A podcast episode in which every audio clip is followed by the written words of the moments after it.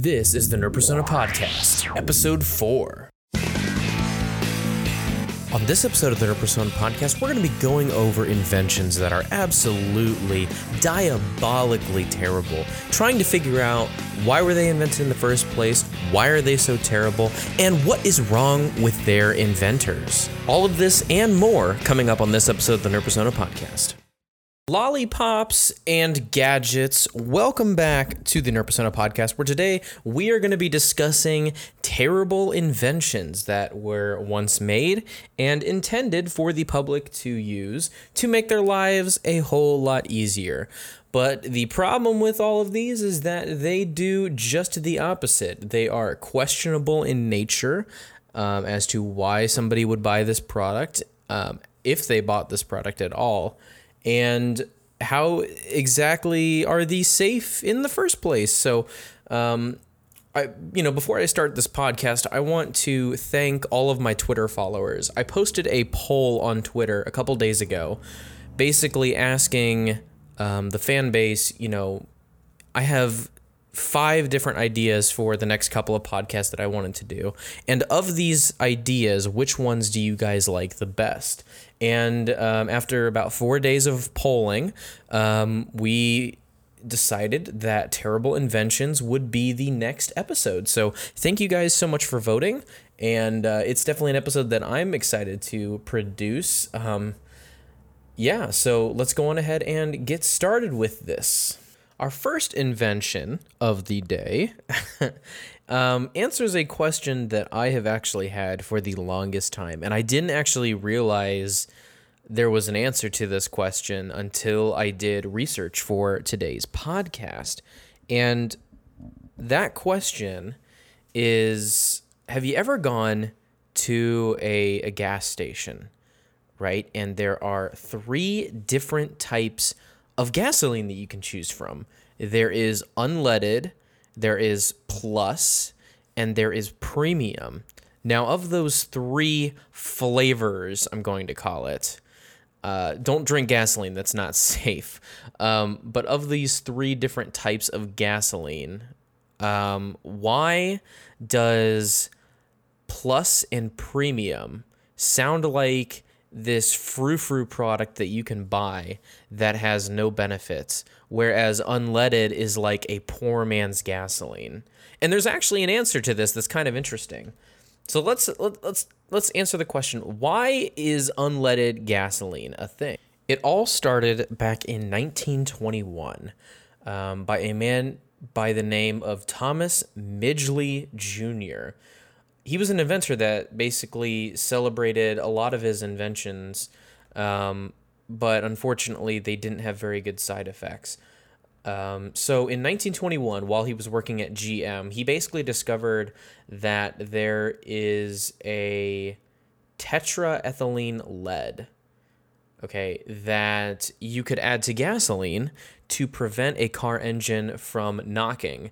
Um, sometimes you know back in back in those days they they would have these cars that that would make a sound um, you know while they were running and people didn't necessarily like that. So they added this tetraethylene lead um, to prevent that. He called it ethyl. And so he filed a patent jointly with general motors and you know gas companies started adding this this lead to their gasoline and it sold incredibly well.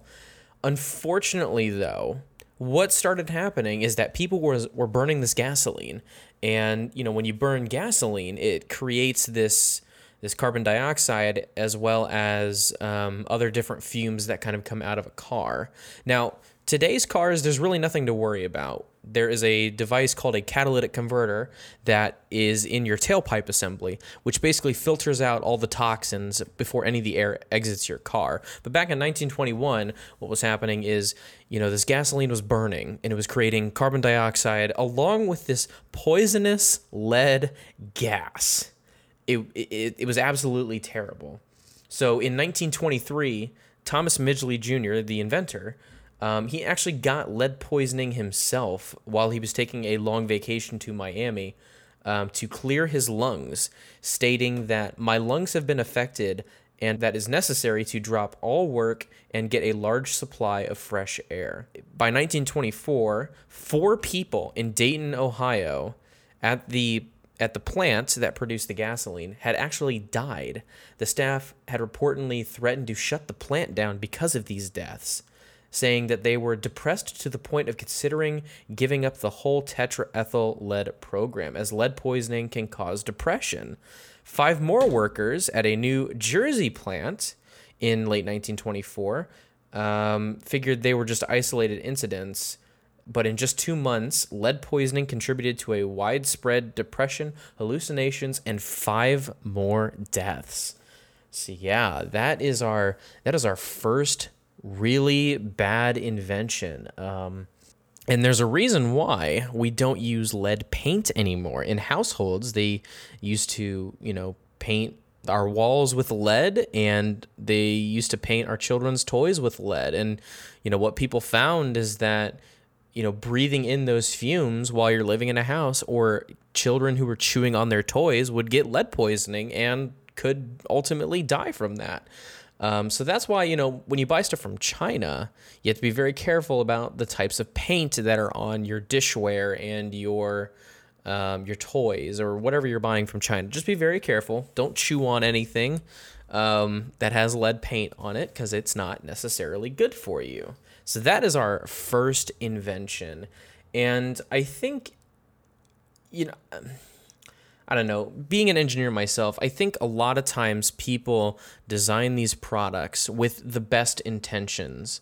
And sometimes they have these side effects, but other times, now, I'm not saying Thomas Midgley Jr. didn't know about this lead poisoning thing, but sometimes there are engineers that know the side effects and there's companies that also know these side effects and in order to save money they allow these side effects to happen anyway. But we're not going to get into corporate espionage in this episode. If you want me to talk about that in another episode i would be happy to do research for you guys on that. But let's go on to our second invention of the day. You guys remember when you were a little kid and your parents would always see you maybe inside watching TV or playing video games or just playing inside and they would they'd come up to you and they'd ask you, "Hey, you need to go outside and play." And the reason they did that is because they were silently telling you, "Hey, you're being super annoying right now. You're going to go outside so mommy and daddy can get some quiet time." But in 1930, that was a little bit different. So in the 1930s, um, parents would want their babies essentially to get fresh air. This term was basically known as airing, and it was created by Dr. Luther Emmett Holt, who published a book in 1894 uh, titled The Care and Feeding of Children. So he says in his book, quote, fresh air is required to renew and purify the blood, and this is just as necessary for health and growth as proper food. The appetite is improved, the digestion is better, the cheeks become red, and all signs of health are seen. So the thinking behind this was part of a process to toughen up babies and make them have better immune systems to withstand colds.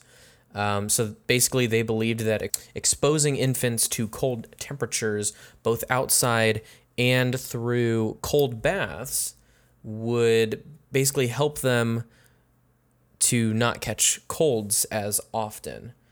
Um, so people were always worried about, you know, was there like a great danger um, to taking their children out uh, in this cold air?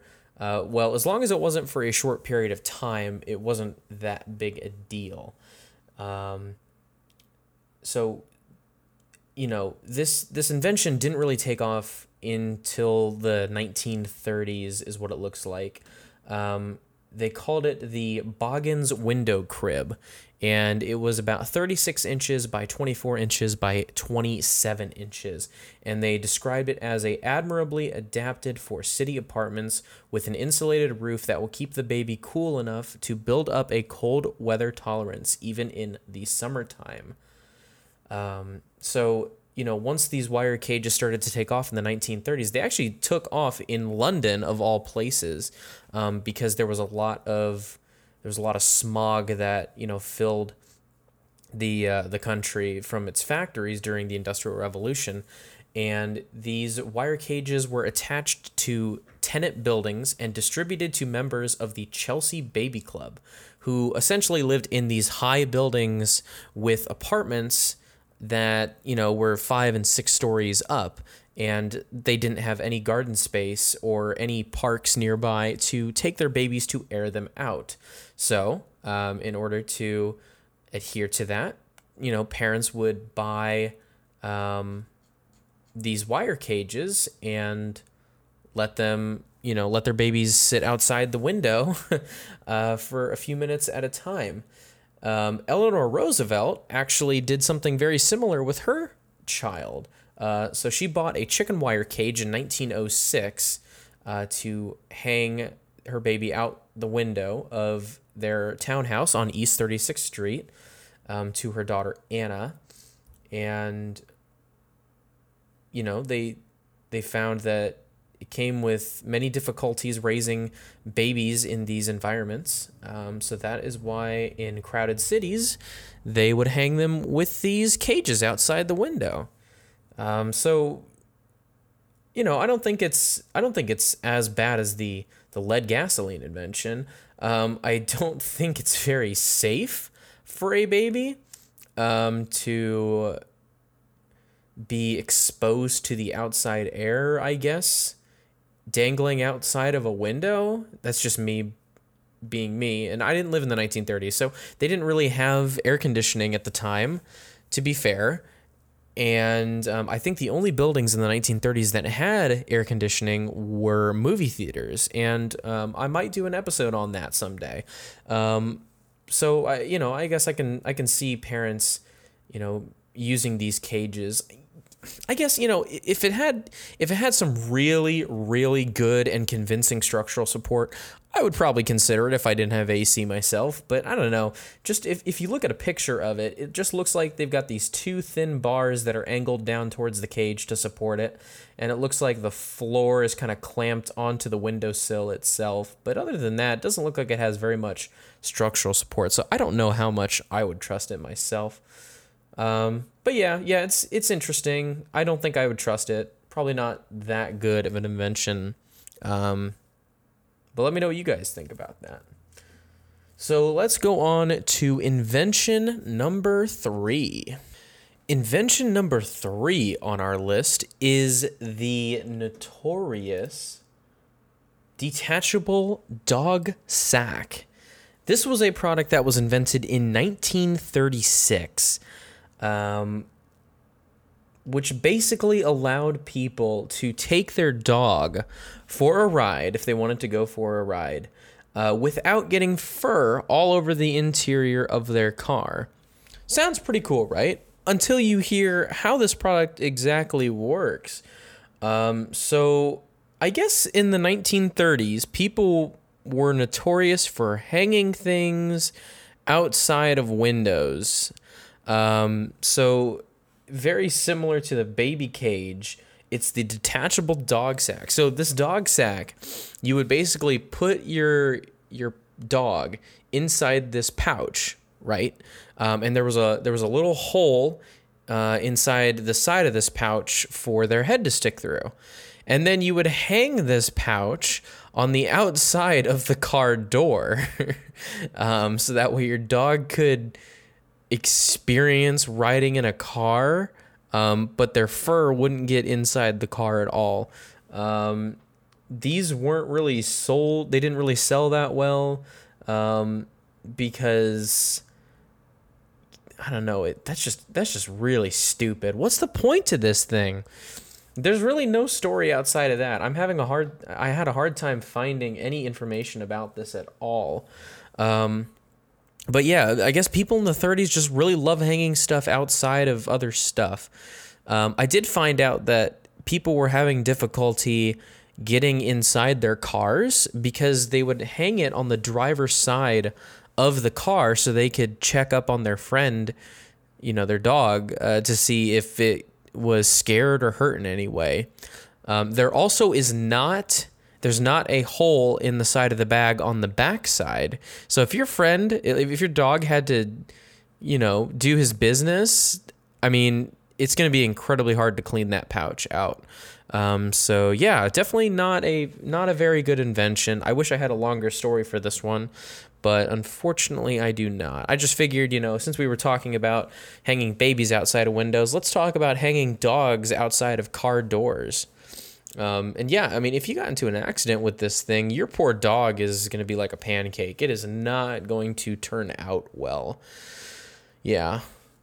Um, so we're going to kind of jump ahead um, to our next invention, which was made a little bit more recently.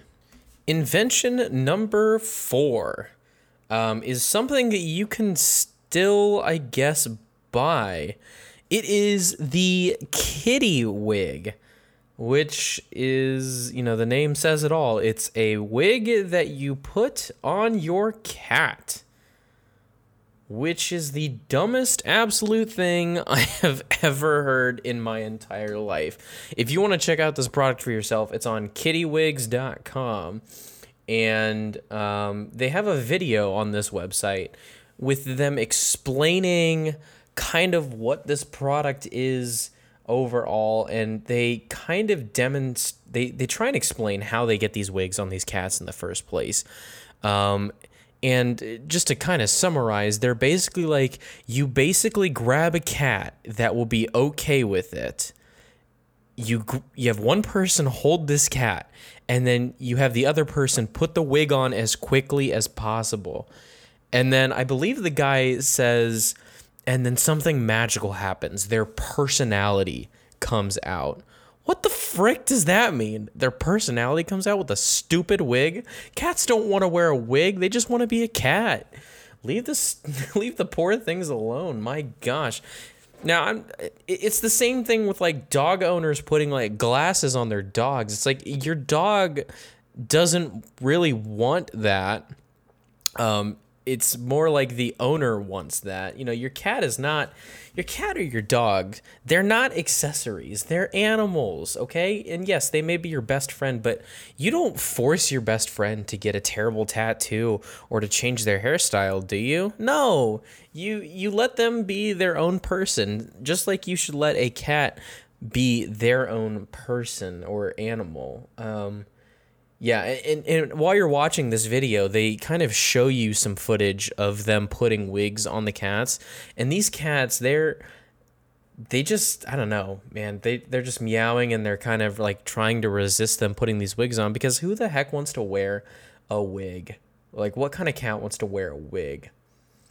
Years of years of evolution and our cats have finally evolved into wearing wigs. Fascinating. Absolutely fascinating. Serves no purpose. What a terrible, terrible invention. Um, but if you own a kitty wig, let me know. I I would love to interview you and get a person's perspective on this. I'm trying to find how much these things cost. Okay, so I literally can't find a kitty wig on Amazon like they're advertising on their website. I did find a Halloween cat lion mane costume so it's a lion mane that you put on your cat, and they want thirteen dollars for it. Wow, thirteen dollars. It. I guess you know. I guess if your cat was declawed, it wouldn't be hard to put on. But I don't. I don't know. I just don't declaw my cats. I. I let them keep their claws. It's more humane that way. Um, but I'm getting off topic. So yeah, terrible invention. Would never buy it. It is not worth thirteen dollars to dress your cat up in some stupid wig. Um, yeah. And don't get me wrong, wigs serve their purposes for humans, but not a cat. Not a cat. All right, so we're going to go to invention number five now. Have you ever wanted to go to Hawaii and learn how to hula dance, but you're way too busy going to your job every day and being a contributing citizen to society. So you haven't found time to go. Well, there is a product out there for you. um, that will allow you to work out your abs while you're sitting. And it's called the Hawaii chair. I don't know if you guys have seen this. There are a couple um, channels on YouTube that have talked about this already, but yeah, go on ahead and just take a listen to their infomercial. Take the work out of your workout. The Hawaii chair. You know, Tamara, the Hawaii chair wasn't designed just for home. I mean, after all, for some of us, at least 40 hours of our week is spent sitting behind a desk at the office. So, to see what office workers think of the Hawaii chair, we sent Aaron Lee to work. So, basically, how this invention works is it's a chair that has a swiveling butt pad um, that kind of swirls your butt in a circular shape. So that way your abs are getting exercise, I suppose. Um, and yeah, it's it's just the dumbest product ever. Go on ahead and listen to some of the testimonials that they give during this infomercial. Hi, I'm Erin Lee with Perfect USA, and today we've brought the Hawaii chair to a very busy work environment. Let's get some first time reactions. Oh my gosh, this is amazing. That feels great on my abs. I can really feel this working. Hawaii chair while answering phones, using the computer, balancing books, or filing paperwork. You can hardly call this work. With the Hawaii chair, it takes the work out of your workday. You know what else takes the work out of your workday? Just taking a vacation to Hawaii instead of buying this Hawaii chair. Um, so they're actually, you know, I, I, I was looking online to see if I could still actually buy this chair because I was genuinely curious um, to see, you know, how much people were charging for this. I did find one. It's on eBay. Uh, they want hundred and twenty dollars for this Hawaii chair. They say cash only. So I, I there's no way I would pay 120 bucks for this thing. I think at most just to try it out, I would pay maybe 50 bucks. I'm sure I could talk the guy down to it. Um, let me know if you think I should buy it. I don't think I'm going to. Um, but you know, maybe if I get up to like I don't know, maybe someday if this channel grows big, maybe I'd do something like that. Um, yeah, the Hawaii chair. Um, and there's all you know, there's always these stupid workout products that always come out, and uh, the Hawaii chair is definitely no exception.